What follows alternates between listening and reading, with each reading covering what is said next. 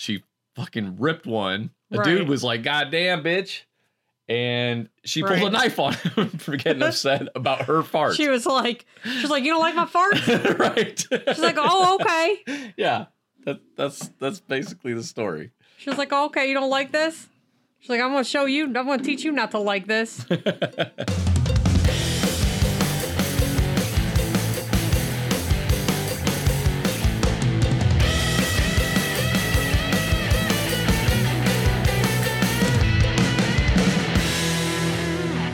hey guys, welcome back to Couple Goals with S and M.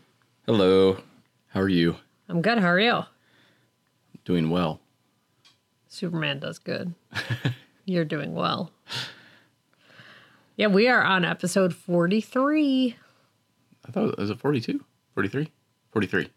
Yeah. Okay, great. It's 43. Yeah, 42 was episode uh Yarlers. So yes, I gotta I gotta refer back to that. So when we were doing that episode, That was the most depressing episode. We well no, the most depressing episode we ever have done was the one where we talked about Dimebag Darrell dying and we just cried our way through the end. that was the nobody commented on that. I don't think anybody felt the same way about that as we did. we also had a very small listener base at the time, and I don't know if anyone has gone back to listen to that one. That was uh that was sad. was that so but so last week i was talking about pearl jam's jeremy video and i kept saying oh yeah the video was in black and white i remember Right, it, and it blah blah wasn't. blah and then after the episode because i'm such a good researcher after i delivered my research i went and watched the video only to discover it's there's some black and white parts and the ones the one moment i really remember is black and white with the red but for the most part it's a full color video Yeah. so i just wanted to point out how faulty memory can be, mine in particular. But I, I was fully like, oh yeah, it was a black and white video, and like I, I went back and I was like, it doesn't even start in black and white. It's Yeah. not black and white at all. You're because you kept saying that, and I was like, oh, I don't think I've ever seen this. And then like I went and I I looked at it after we recorded. Yeah, Actually, I think I looked at it after I edited and everything. Like I was like done. I uploaded the the podcast, yeah, and then the second I saw like that, like the still from like Eddie Vedder like close Yeah. up in that like posture, yeah, I was like, and it was all red. yeah. I was like, yeah, I've seen this video. Everybody's seen that. Well, everybody in our demographic has seen that video. I've never seen a black and white version of the video. No, there's there's some black and white shots for drama, for dramatic purposes, but that in my mind it was an all black and white video.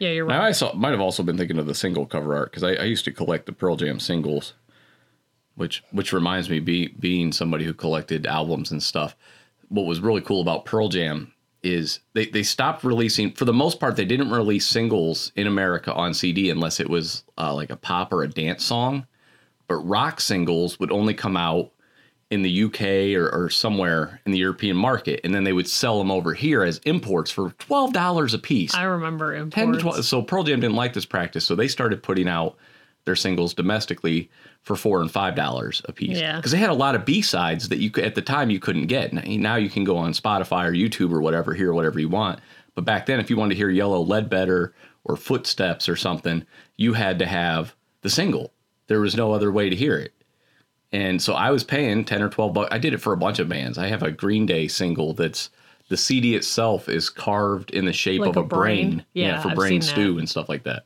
I've seen that. I seen it. You did, yeah, in my collection. Yeah. That's also where what was that song? Good Riddance, that big hit from Fucking hate that song. from Nimrod. Yeah. It actually debuted on that single for Brain Stew. Like that's that that's song. so when that song became an actual fully fleshed out song and a big hit, I thought it was kind of cool to hear how it developed from the Insomniac album where it was a lot shorter uh and they didn't have any of the I think there's I don't know, there's other stringed instruments in that version that was released. This was just basically an acoustic guitar and Billie Joe singing on, on that single. It was it was cool to see that evolve and then become this monster hit. It's like, see, B sides can become hits. Yellow Yeah. letter, yellow ledbetter being another one. I don't know if you remember that song. yeah, I do. So yeah, I just wanted to to point out that my memory sucks. yeah, it does. It does. We have a couple. We actually talked about our topics this week. We have a couple things to talk about. Hey, let's do let's do house cleaning at the beginning. housekeeping, not house cleaning. housekeeping, I guess. No house cleaning. House cleaning, guys. I'm leaving. Cleaning up the show. Cleaning up the show. New host, Sam and Crowley. So anyway, uh, just any new listeners, we have a Facebook page you can go and look at. No, there's not a whole. Sometimes we'll post memes or like I have a poll going right now, ask, asking if we should go see Aquaman, the Aquaman movie during its theatrical run. Right now, it's running 100% no. So most it's, apparently people do not want us to see that movie.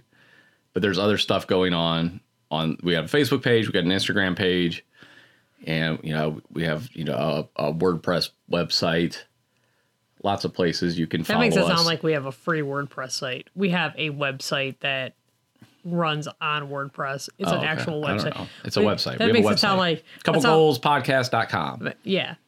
That, But we have couple goals podcast on Instagram. And of course, you can subscribe to us on iTunes. I don't know if the Google I was it know. Google Podcasts. I assume they have a subscribe button at this point. I don't know. But we're on Spotify. You can tell Alexa to listen to us. Talk to her. Sorry, I didn't get her attention this time. Yeah. Don't talk to her. She'll kick on. Don't talk to her. Start talking. So I'm gonna I'm gonna go first with my news story because I'm on our Yeah, we both have news stories. We have Uh, fun I think it'd be funny if you have week. the same news story. I, I wonder if you do. I'm really curious. So My news story is freaky. okay, Freaky this is not deaky. freaky at all. This Mine's is this is funny. deakies need love too. All right, my story is from CNN.com. It took uh, they ran this on November 29th, 2018. So, who would be willing to pay upward of $500 for Payless shoes? The answer: hoodwinked social media influencers. That's who. Payless Shoes, a brand known for budget-friendly shoes, opened a fake pop-up store called Palessi in a Los Angeles mall and invited influencers to the grand opening. The store was stocked with Payless shoes in disguise. The stunt even included a sleek website and an Instagram account. About 80 influencers attended over two nights, according to Payless. They shelled out a total of $3,000. Jesus. One shopper spent $640 for a pair of boots, which represented an 1800% markup for some Payless shoes.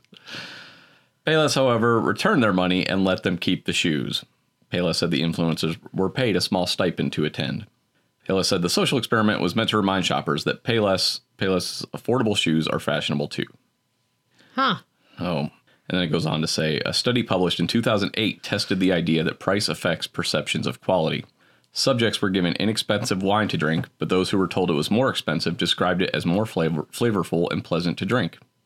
Oh, it's like that um Adam ruins everything with uh where they're like, "Oh yeah, this the wine. Did you watch the wine one? Yeah, Fred Whittle, Willard? yeah. Yeah. Where the basically sommeliers are full of shit. Yeah. Or when they're told it's better, they think it's better. See, I I, I found that very or somewhat amusing. I should Yeah, say. Yeah, it's it's ridiculous. It's like You put a high price on something, people are like, "Ooh, high I end." like it. Yeah. I like it because it costs more. Certain things like quality you can feel, but a lot of times you can't. I, I just saw I mean I, I've never bought fashionable shoes so for me I feel like all my shoes are just made in sweatshops anyway I don't know that there's Certain things you can feel. I mean, you can you can genuinely feel when something's a better quality, but Yeah. not not hundred percent of the time. You know, and with with fashion shoes, you don't always want to buy something that's going to cost six hundred dollars if it's going to only last a season because it's going to go out of style. So my news story isn't nearly as fun, yeah but then our topics are fun, so stay tuned. So my news story is from November 26th and it is from news.com.au, so it's from Australia. When you die, you know you're dead as your brain keeps working for some time, research shows. Hmm. We know we're dead when we die because our brains keep working to make us aware of what's happening around us, haunting new research suggests. Top medical experts have forever been at, at loggerheads, I don't know what that means, over what happens when humans die, with anecdotal evidence of bright lights and flashes reported by people who have, quote, come back, being the cause of, of much debate. However, a new study suggests your consciousness carries on functioning after your heart stops beating and your body movements fail. This means you're essentially essentially quote trapped inside your bo- your dead body with your brain still working, if only for a short time. Survivors of cardiac arrests arrest were aware of what was going on around them while they were being brought back from the dead, quote unquote. The study reveals. More surprising still is the evidence that the deceased may even hear themselves being pronounced dead by doctors. It goes on, but that's pretty much. I feel like that means you're not dead then. You know, and, But- and if you could be brought back, then were you actually? I feel like you're only dead in the way as far as humans can tell that you're dead with our technology and all the every. But there might be But here's what's horrifying is that you're dead, but then, like, you're dead, eh, and then, like, you can be brought back, but then, like, your last memory as a person is being pronounced dead. yeah. That's going to be your last memory as a person If you don't, if you don't get revived. yeah. That's that'll be your last memory if you're at a, if the I'm hospital. not dead. right like no no no no no i'm still here i'm still here i'm still here and then like they don't Stone dead revive in a moment. yeah I I read or heard. is that not or- horrifying No, I- not really. I okay don't know. I just feel like you're not actually dead. Then I don't know. I, I No, wonder but- more but about are, people in a coma. i don't know But I, I think I read coma. somewhere, and I have no sources on this, 'cause- so this, this might have actually just been something that was said in a movie or something. That people who were beheaded with a guillotine, that they supposedly they, they think that they could see, for a second yeah, for a few seconds. I, no, I have no idea how you would verify this information. You can't consult with a severed head, I don't think. yeah i don't feel like that's right So that always intrigued me, though, the idea of your head just being lopped off and falling into a basket, and you can Ooh, see no thank you the basket weave. I'm So I gonna go have. ahead and pass on that I was going to touch on a few other things, like this idiot on BuzzFeed who just figured out that Cruella de Vil is just a take on the words "cruel devil." yeah That we was a talked moronic about this article. We talked about this a little bit let's let's let's go ahead and fill in the listeners on this stupid shit yeah, I mean that's pretty much the whole story. There's a whole article on BuzzFeed by a BuzzFeed staff member named Lauren Yapalater, where she relays the fact that she just realized after watching this movie hundreds of times that Cruella de Vil, that her name is a take on the words cruel and devil. Which And is this is- just like Amazing information to her. And if she's, I, eh, I thought at first maybe it was just published in jest, a sarcastic. I don't think it is though. And even if it is, I don't know why you'd go to such lengths to make yourself look like a fucking idiot who couldn't comprehend right Cruella like, de Vil was just a take. Like it's like when what was it, Incredibles two, and that the the chick who turned out to be the villain, her the name of her character is Evelyn Deavor. Right Immediate, as soon as I heard her name, you know what I mean? Like it was an instant connection. like your name is evil endeavor we got it And it, and when I said the words Cruella de Vil to Mason, he immediately right told me what words those were adapted from. well so it's funny because we had that you read that article to me and mason the other day right and then last night when i was i was uh, on like this this like cleaning spree or whatever yeah. and I was putting away laundry and I queued up some YouTubers because I haven't watched YouTube in weeks.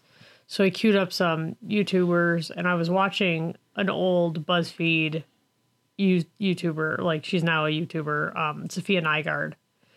And she was, she like made an offhanded comment about daylight savings, which by the way, one of my least favorite things at this time of the year is when people say, thanks, daylight savings for getting dark.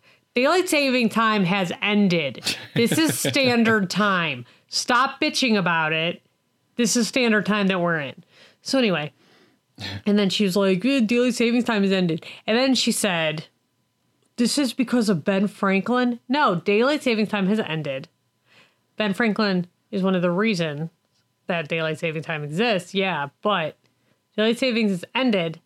It is now standard time. stop bitching. But she is a BuzzFeed employee, and the fact that she just found out, like on that video, that Ben Franklin was responsible for daylight savings was astounding to me. That was astounding because that I've known since I don't know sixth grade. Yeah. Like what? what are you doing with your life?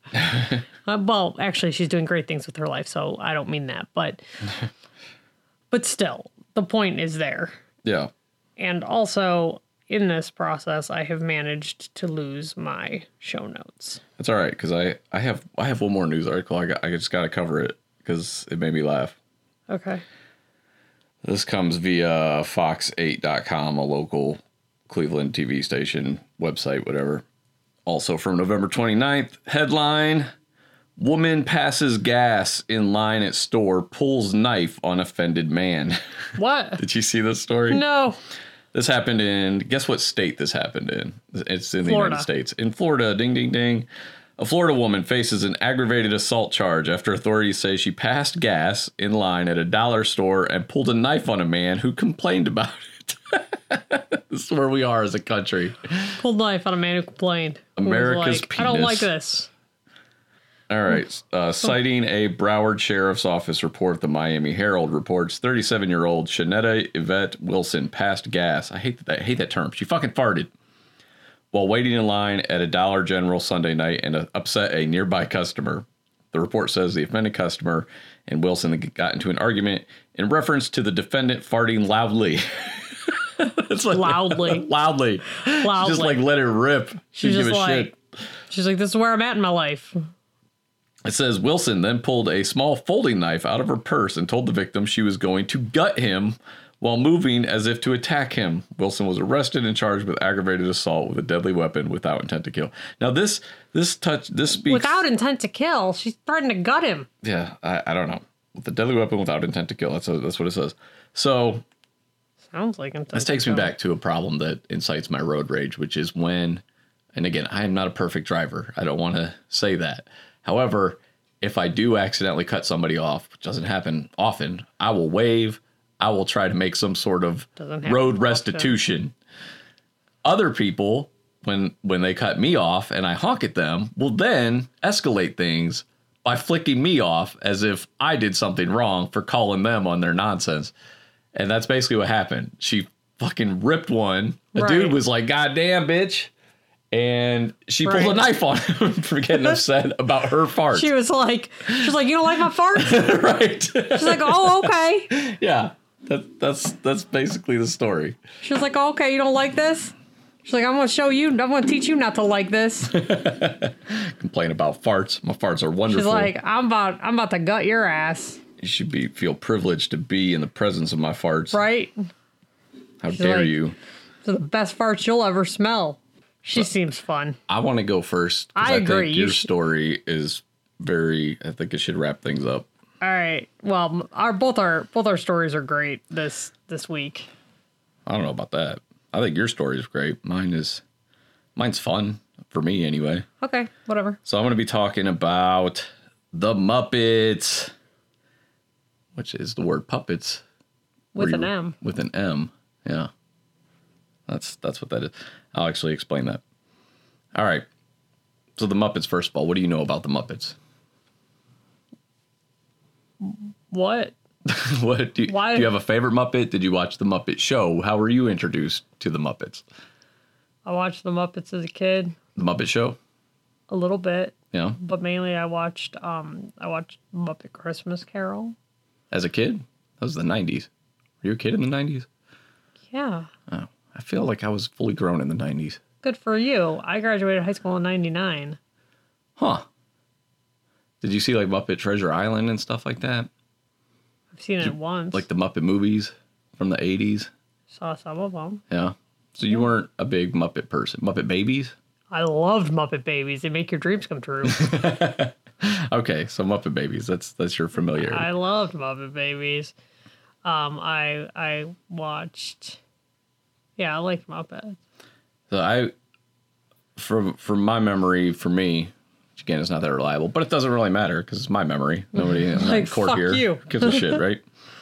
No, I I remember the Muppet Show, and I remember it- and again before the great TV removal of 1980, whatever, we it would come on on Saturday nights, and this was a problem because we, we were still we were Seventh Day Adventists, and even though we had a TV, we weren't allowed to watch TV during the Sabbath, which was from sundown Friday to sundown Saturday. Oh, so like once the wait, so once the sun went down on Saturday, you could watch TV.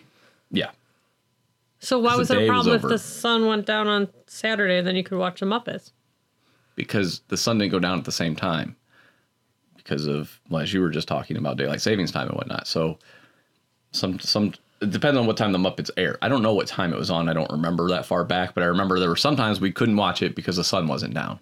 Oh, that sucks. Yeah, Well, like in the summer, yeah, summer sun doesn't go down to fucking nine. Right. yeah, But like in in fall, it goes down to four thirty. yeah. So there were times it, we we couldn't watch it. And I, I honestly, like I said, I don't remember if it was on it. I guess it was syndicated, so it, it may have aired at different times for different people. So I, I don't actually know. But anyway, I, love the Muppet Show, even though a lot of times I did not recognize their their guests as a kid. Yeah, when we watched that, like that one episode Yeah, recently, like Cloris Leachman, like I, I didn't know who that was until the last like ten years. right. Or I when we would- watched we watched the Muppet movie. And Orson Welles, I had no idea that was Orson Welles. Right. I've seen that movie a hundred times, and we watched it this week. And I'm like, oh my god, that's Orson Welles. I didn't, I didn't know who that was. Yeah. I recognized so many more people. Yeah. in that movie. Tons of people had cameos. All right, so the Muppets were created by puppeteer Jim Henson in the 1950s, Oh, beginning with Kermit the Frog. He would uh, he would go on to become his the big breakout character, uh, mascot, or whatever of the Muppets. The Muppets were originally conceived for an adult audience, Henson claimed, and later retracted that he, he coined the term Muppet as a portmanteau of the words marionette and puppet. oh, okay, that Yeah. makes sense. 1955, the Muppets were introduced in Sam and Friends, a short television series produced for WRC TV in Washington, D.C. Was that like Sam the Eagle? I think so. I'm not. Sh- I I'll get into it here, uh, but I'm guessing it was Sam the Eagle. This was developed by Henson and his eventual wife Jane Nebel, or Nebel. Uh, the series was notable for being the first form of puppet media not to incorporate a physical proscenium arch. I did not look that word up. I'm gonna assume that's the thing Oh, that No, you know, know like you when you'd see puppeteers, marionette puppeteers, they would have you know that thing above or between their hands and Think the of, um, puppets. For people listening, think of the puppet show in Sound of Music, like when they're when they're up there, up above the the marionette puppets, like when you're up up top. so uh, instead, they relied on the natural framing of the television set through which the programming or the program was viewed. So during the 1960s, and I, I didn't know the characters went back to the 50s. I didn't either. I didn't I didn't know that until I started doing this research. So during the 1960s, the characters, in particular Kermit and Rowlf the dog, appeared in I skits on love Rowlf. Yeah. They appeared in skits on several late night talk shows and on television commercials, including The Ed Sullivan Show. Rowlf became the first Muppet character with a regular spot on net- network television when he began appearing alongside Jimmy Dean on The Jimmy Dean Show. That was a show about sausage. I don't know if you remember that, but no, I don't know that. I'm just, I was like, I don't know what it's about. I assume it was about Jimmy Dean Sausage Hour. I don't know. It, it seems right to me. I was like, holy face. shit, dude. You know, I try to be straight sometimes. Like I try to play it straight, uh. and I look, I see your face, and I just lose it. the horror, the horror your face displays sometimes. It, it just it's too much.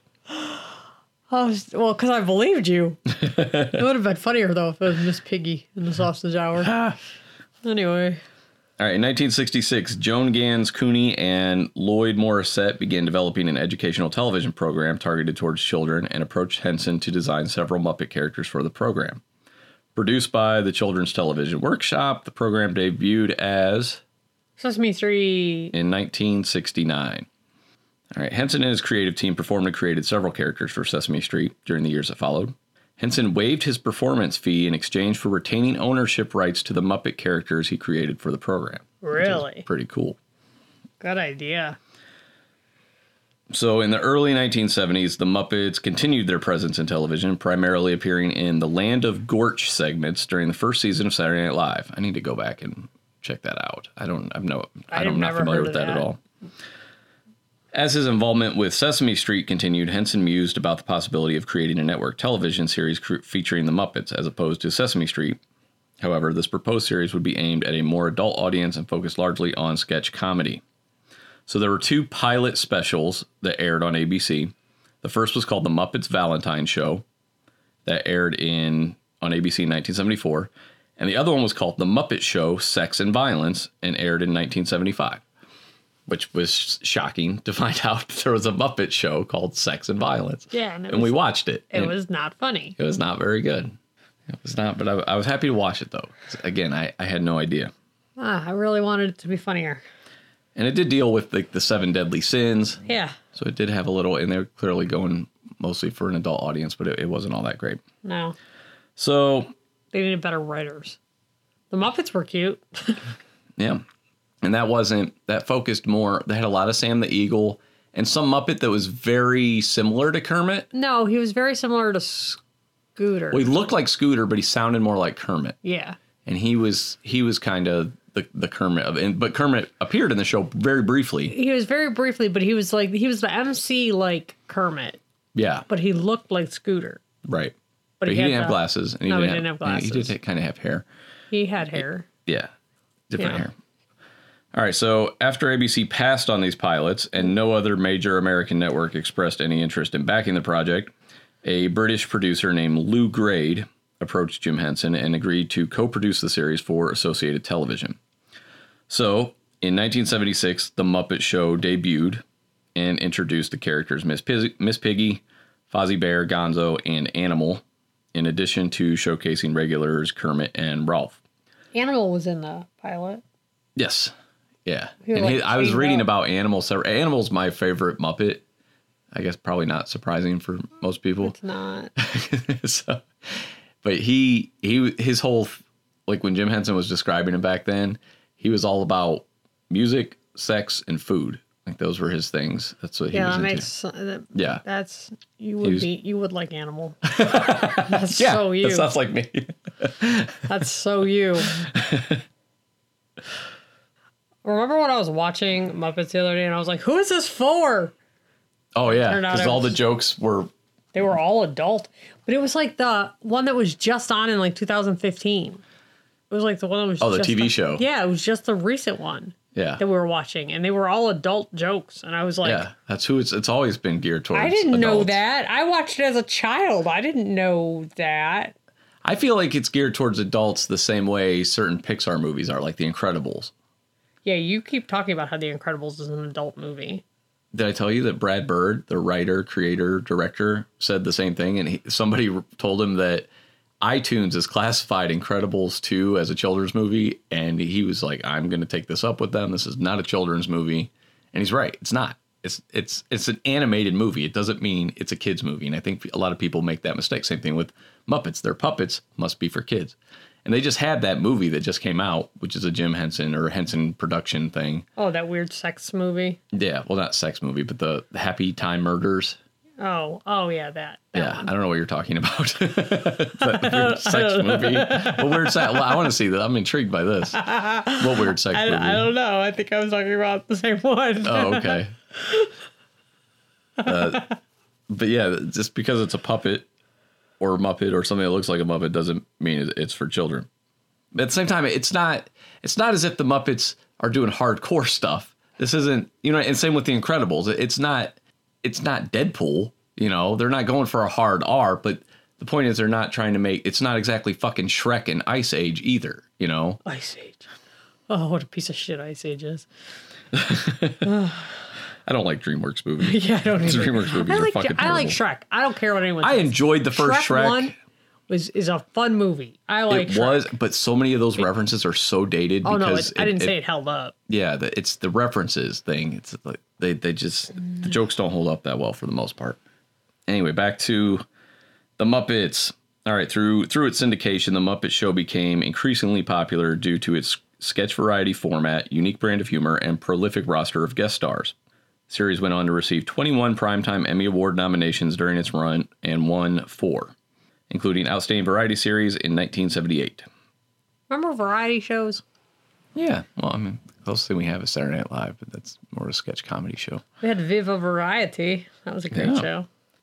The success of The Muppet Show allowed Henson Associates to diversify into theatrical films centered on the Muppets. And the first of these, The Muppet Movie, was released in 1979. I got I just want to touch on this is outside of my research here.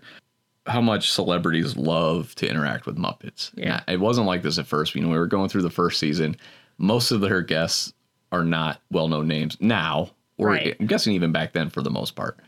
But over time, They started getting big names. big names. Everybody loves the Muppets up until you know that the most recent thing being that ABC TV series, which was so funny when he's like, I sent you into Dancing with the Stars and you came back with Tom Bergeron. Tom Bergeron's outside. I'm He's still like- here. yeah. Yeah, everybody loves to interact with the Muppets. It's, Yeah. and I think that's awesome. That's that's really cool. I mean, like uh, nobody says no to the Muppets. Well, yeah, I wouldn't say no to the Muppets. All right, so uh, yeah, the, so the Muppet movie came out in 1979. We watched that this week. That really took you by surprise Oh, for the how well it held up. Kermit is riding a bike, and I don't understand the logistics of it.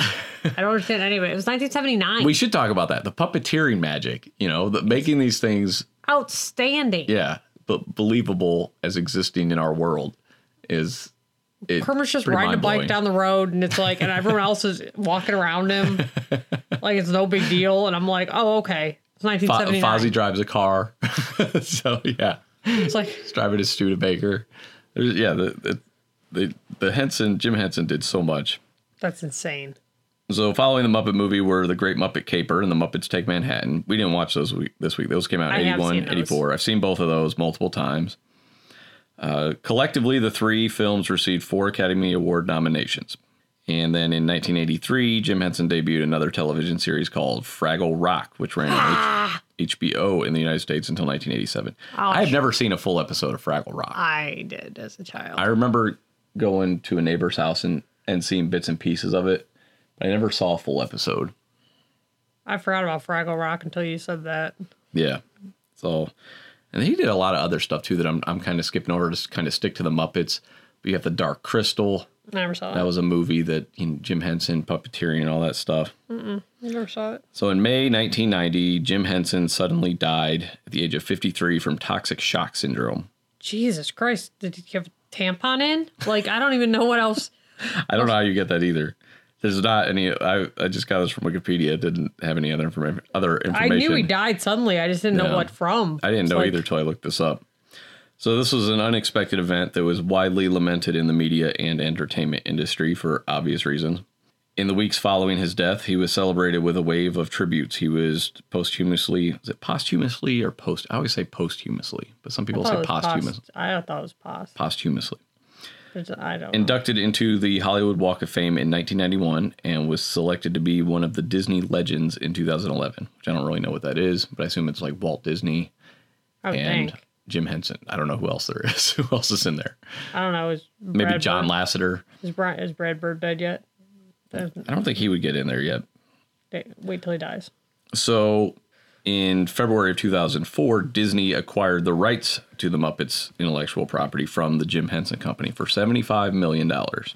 Doesn't seem like That doesn't seem like a lot. doesn't seem like a lot, especially compared to the 4 billion they paid for Star Wars. However, the Muppets were not nearly as popular as they used to be. So, uh, this acquisition consisted of the Muppets and the Bear and the Big Blue House properties. Remember that show from when the kids were little? I love Bear in the Big Blue Yeah. House. So, as well as the Muppets Film and Television Library. In 2011, the Muppets were featured in a seventh movie called The Muppets, intended to serve as a creative re- reboot for the characters. Now, you remember this movie. We watched it again this week, I- but we saw I it in like- theaters. You I remember how excited movie. I was to go see it, That movie was good. and it was great. Yeah. Now, Jason Segel was one of the co-writers and one of the stars. Yeah. And if you're if you've seen the movie Forgetting Sarah Marshall, which he also wrote, he he shows some love for the Muppets with his own Dracula puppet creation thing and Yeah. the singing and His- everything. his rock opera. So I'm I'm guessing that was a, a, probably a dream come true for Jason Segel to get to work on did a Muppet great movie. job Yeah, and, and and it comes through in the movie. Yeah. Like he loves the Muppets. he did again, a fantastic job. harkening back to celebrities love the Muppets. How could you not love the Muppets?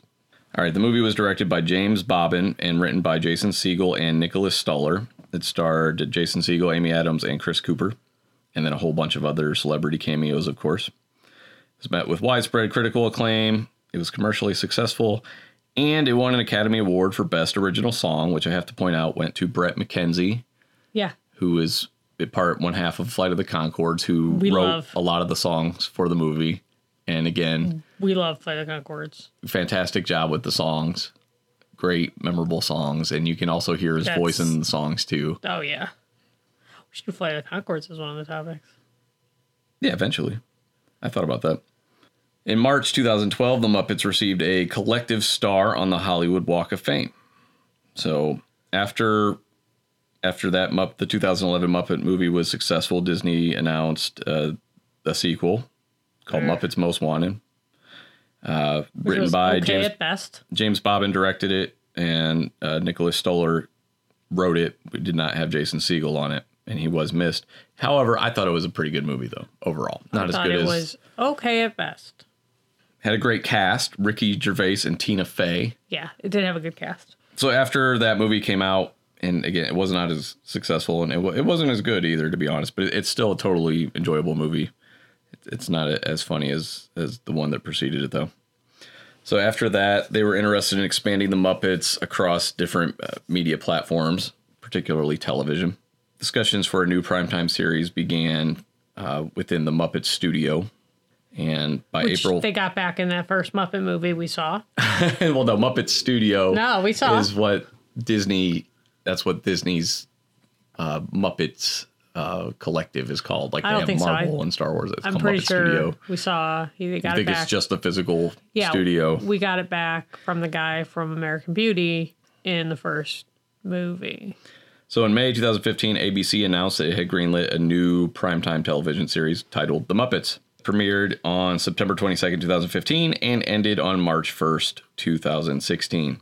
So, the, and again, that's it's a funny ass show. Yeah, partially our fault because we didn't watch it until just now. definitely well we don't watch any television so Yeah. a lot of that's our fault but also people are watching things like modern family and whatnot Yeah. all this fucking Yeah, basic hey, ass hey, also all you people watching shit shows all the time instead. and letting the muppets die Also our fault though because we don't watch any shows. right so a web television series featuring the muppets is in development as of february of this year and it is tentatively scheduled to debut alongside the disney plus streaming service next year See, that's the kind of stuff I like. They put shit out on web right stream so it that I can watch it. exactly Like if you don't put it out on streaming, I'm not going to see it.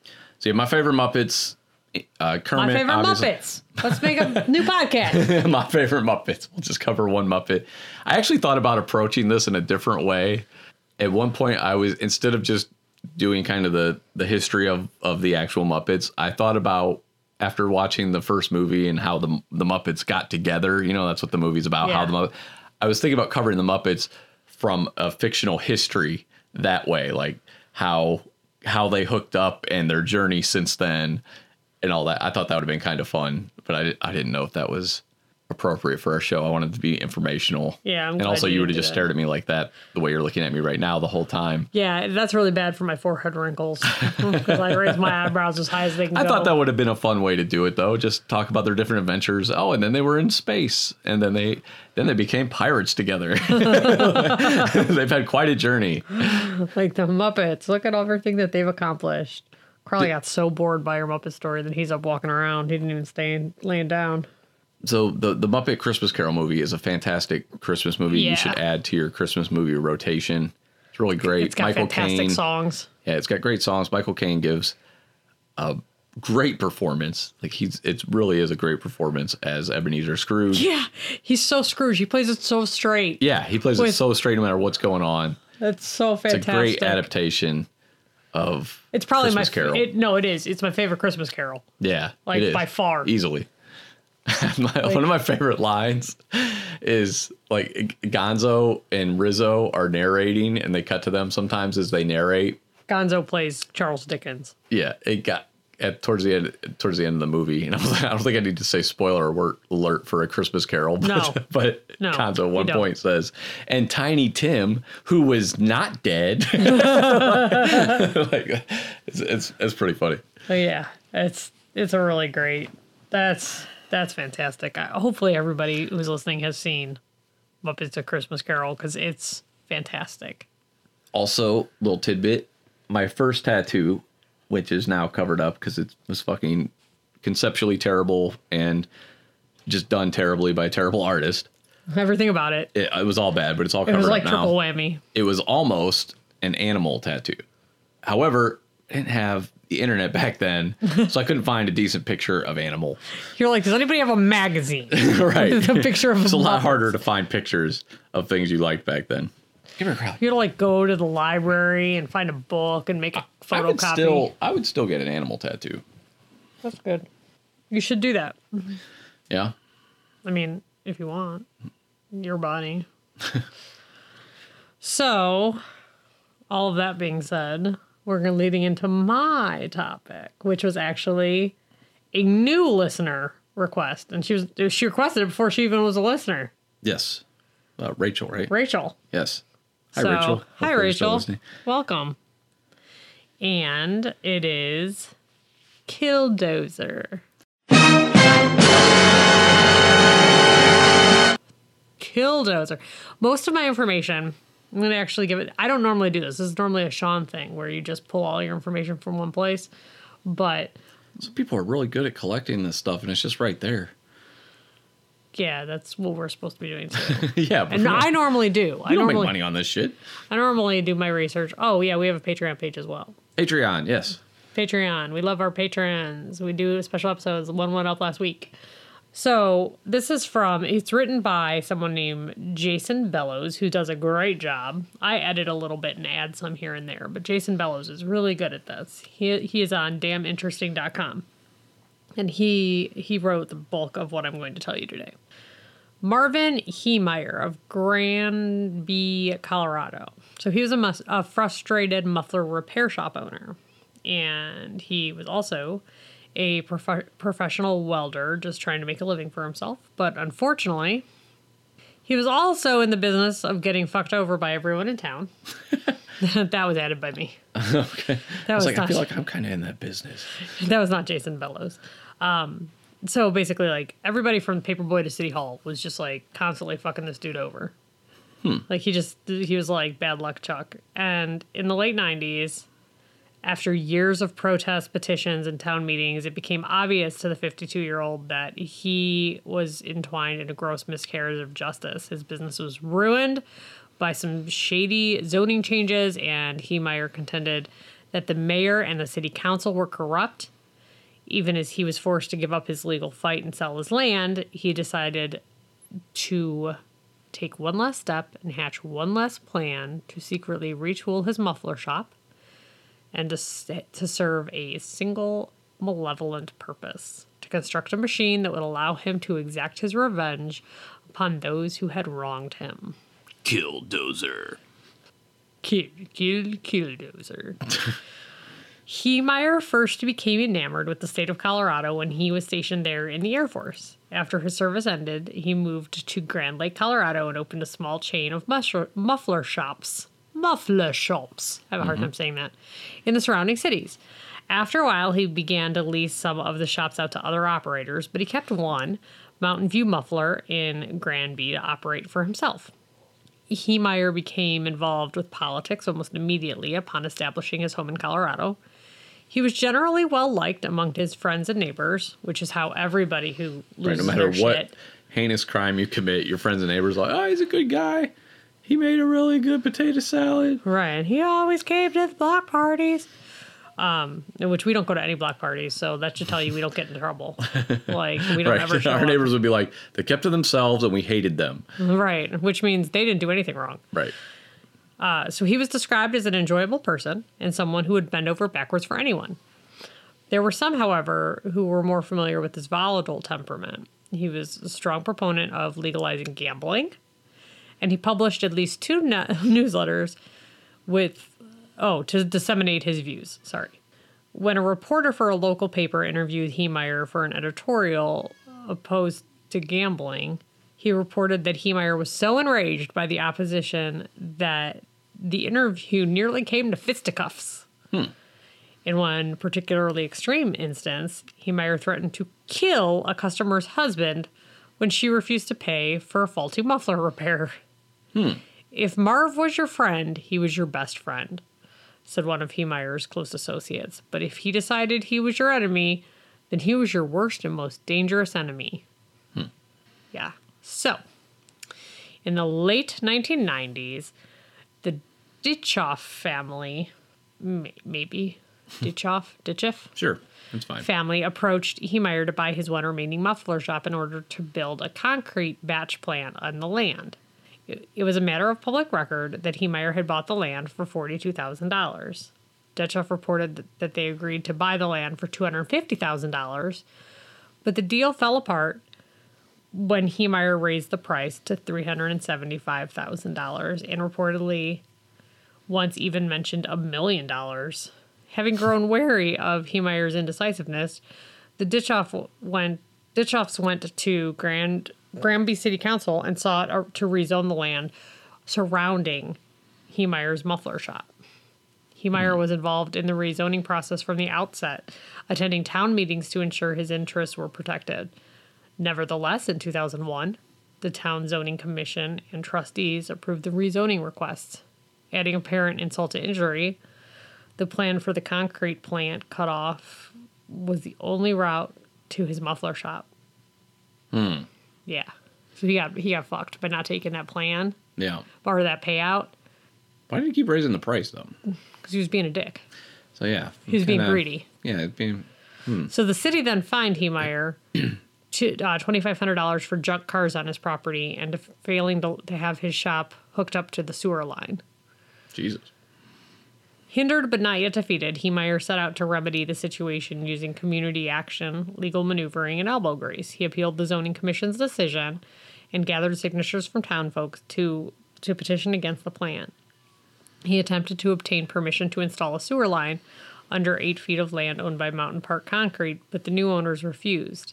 He even went so far as to buy a bulldozer to build a new road that would allow customers to access his muffler shop, but the city council declined to approve his plan.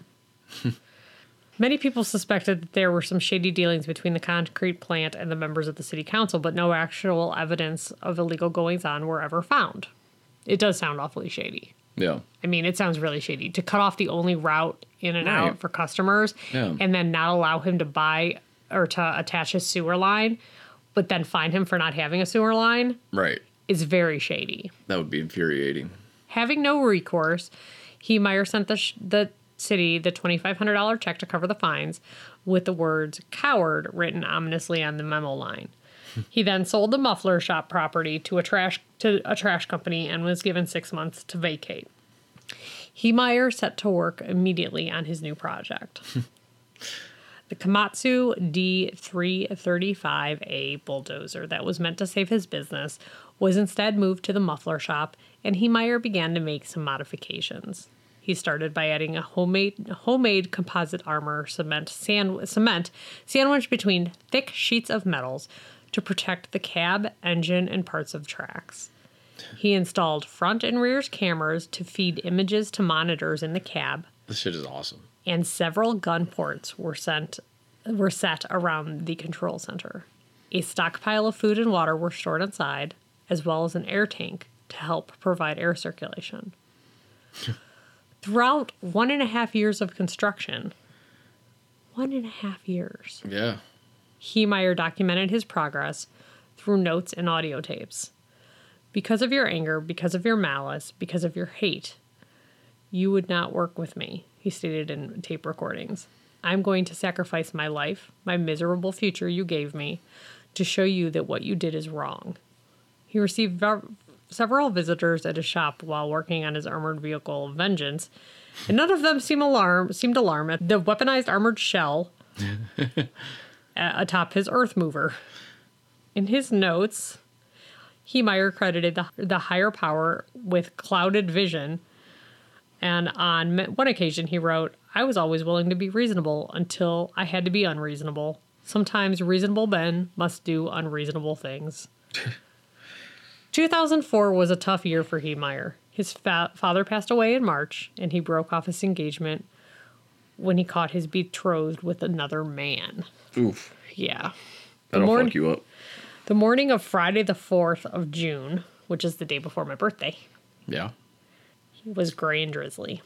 Heemeyer mailed his audio tapes to his brother. He went to the shop and he climbed into his bulldozer with a handwritten list of targets. he used the winch controls to lower the concrete and steel shell onto the top of his vehicle. Nothing short of a crane is able to lift the 30 ton armor shell off the vehicle once it's in place. 30 tons. Holy shit. With the fateful metal clap. This dude is like a Batman villain. yeah. Fucking awesome. and he had to use remember when we went to warner brothers studios and they said that the only way to drive the the bat what is that thing called The Batmobile? no the um oh my gosh Oh. it's in uh, the it is a Batmobile, the Tumbler. the tumbler the only way to drive the tumbler is by has is by monitors. monitors this Yeah. is what this is the only Yeah. way to drive it is by monitors because they have pictures of the inside of it before they dismantled it Yeah. and it had just a whole bunch of little computer monitors Little like the little monitors. the little itty bitty like like the black and white TVs. Yeah, the CCTV monitors. Yeah, they had a whole bunch of those. That's how we was driving it. Wow. Yeah. It's impressive. So with that fateful clap, Heemeyer was sealed into a concrete and steel box that he would never escape. At just 3 p.m., the makeshift tank tore through the side of his shed and smashed into the Mountain Park concrete plant. Shortly thereafter, the phones of the 911 response center began ringing incessantly. A man named Cody Dutch, Dutchoff, Dutchoff, whatever, that guy from earlier, witnessed the destruction in progress and attempted to use a front end loader to intercept the rampaging bulldozer, but withdrew when he was fired upon by the gun ports of the killdozer. Like, holy shit. There's guns! right. Within minutes, two buildings and multiple vehicles were eviscerated, and the killdozer rumbled towards the highway into town. The slow moving bulldozer picked up a, a parade of emergency vehicles as escorts as it approached the city limits. One police SUV was crushed when it strayed too near. Undersheriff Glenn Trainor managed to climb atop the moving bulldozer and used 37 rounds from his service pistol to try to shoot his way in. I think that the thing that drove me, he later reported, is that I knew that killing him behind the wheel was the only way I was going to be able to stop this thing. When Heemeyer and his killdozer arrived in town, the Granby police were waiting for him. Against the armored behemoth, however, the lawmen were powerless. Right. When it became clear that the armor was impervious to bullets, the police tried explosive, but they too were without effect. Lawmen kept trying to the si- kept to the sides and tried to evacuate anyone from the killdozer's path. And then local util, local police utilized reverse 911 to call the residents and warn them about the impending danger. wow. So they had to First evacuate. 911. I've never heard of that. What are you talking about? We get reverse 911 calls all the time. We do? Yeah. Or oh, maybe it's only my phone that's set up for it. I don't know what the. What are you talking about? we get reverse 911 calls all the time like when power lines go down or when the roads get closed for whatever reason I don't get those calls. oh i do all the time I didn't know that was a thing. yeah hmm. so we get reverse 911 calls all the time so news helicopters film the unfolding violence from above so you can see all the videos online that's what i was watching earlier Yeah. yeah It's pretty cool. yeah it's pretty fucking cool it's really fucking cool actually Isn't this way more fun than murder? It's pretty cool. the over-encumbered vehicle was obviously difficult to control and swerved widely through the streets, but Heemeyer was able to seek out and hit specific targets. The bulldozer, the bulldozer effortlessly demolished cars and buildings, including the home of the former mayor, the office of the newspaper that had sided against him in an editorial, Nice. the business of the former of a former coun- councilman, and city hall. Despite the destruction of the property, no people were injured or killed. The Granby police requisitioned an industrial scraper to pit heavy equipment against the heavy his heavy equipment, but the killdozer merely shoved the equipment aside. That's fucking They didn't realize what he had done to that equipment Yeah. to make it like They, they made it an impenetrable tank. he did it. Yeah. In about an hour of mayhem, the bulldozer had demolished 13 structures and was en route to its next target, Gamble's Hardware. The damage from small arms and extra weight of the armor were taking the toll on the vehicle, however. The radiator had sprung a leak and, and the killdozer was losing horsepower. As the fatigue machine crashed through the wall of the hardware store, the floor beneath the beast broke. So, killdozer's bottom fell out. Fell into the. Oh, I thought you meant the floor of the building. No, Oh, and the front of oh wait i did mean the floor of the building Oh, i'm just kidding and the but the bulldozer fell into the basement and then the engine struggled and it could not it could not pull itself out swat team surrounded the killdozer and one of the members reported hearing a, a single muffled gunshot from within the cab oof. the vehicle didn't move again ending the rampage that had lasted two hours and seven minutes and caused seven million dollars in damage Damn. yeah. Explosives were employed to open the tank, but in the end, it took 12 hours. Wow. Dude, if he hadn't got stuck in that basement, they wouldn't have been able to stop him pretty much. Yeah. An oxy an oxyacetylene, acetylene, Acetylene? oxyacetylene torch and Yeah. a crane to crack the armor top. Wow. Yeah. Inside, Heemeyer was found dead, having shot himself with a 357 handgun. He was the lone casualty. No, I was talking to Logan about this story earlier this week. Is there any mention of the mayor wanting to call in like a missile strike? Because Logan told me supposedly that the, they were they were going to call it a they wanted to call it a missile strike, but they decided against it, No. or they weren't granted permission. The idea of that is is fucking hilarious. like that's straight out of a fucking action movie. No, but there is in April of this year, it was reported by Deadline that Doug Liman has joined the upcoming documentary Tread, which is going to be about Just Killdozer, or about Killdozer. you know what Doug Liman is, right?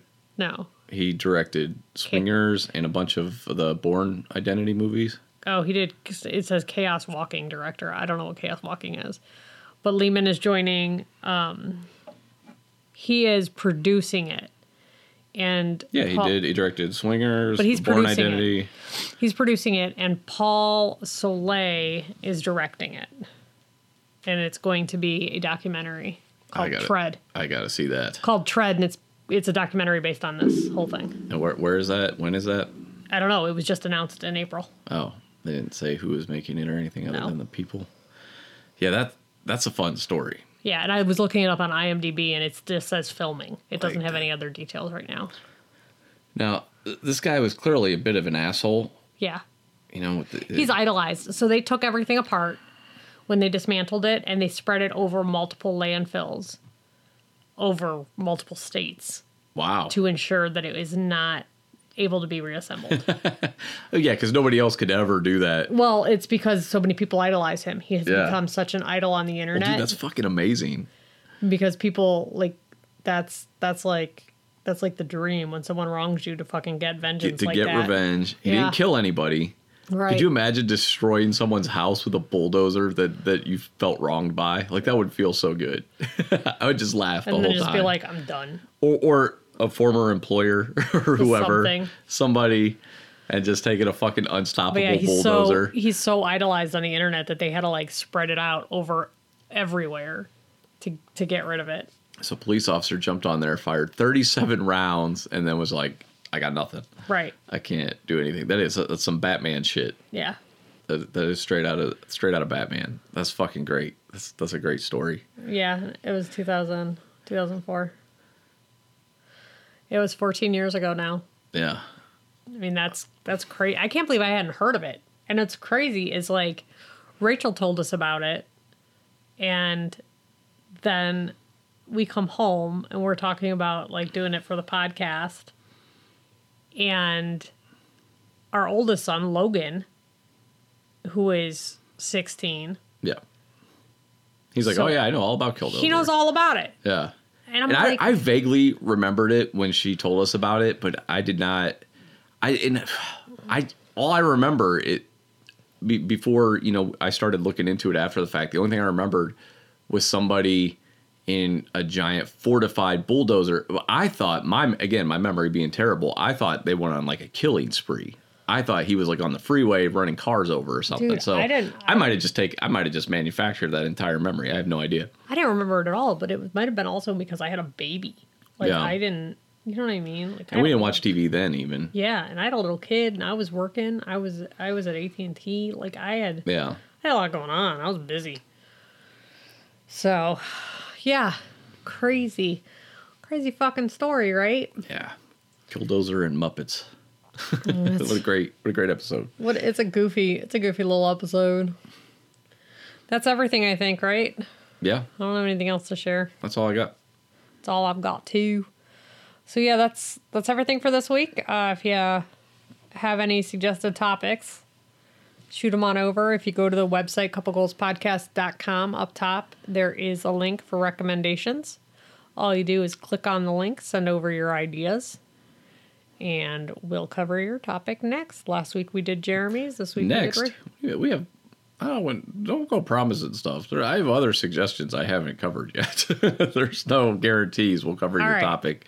Not the- next, but the- like maybe we'll Yeah. cover your topic maybe in the future at some point. Yes, Maybe. Yes. Well, absolutely not next because we already have next topic picked. Yeah. So hopefully that works out. definitely not next. All right. Well, that's everything for this week. Thanks for listening, guys. Bye.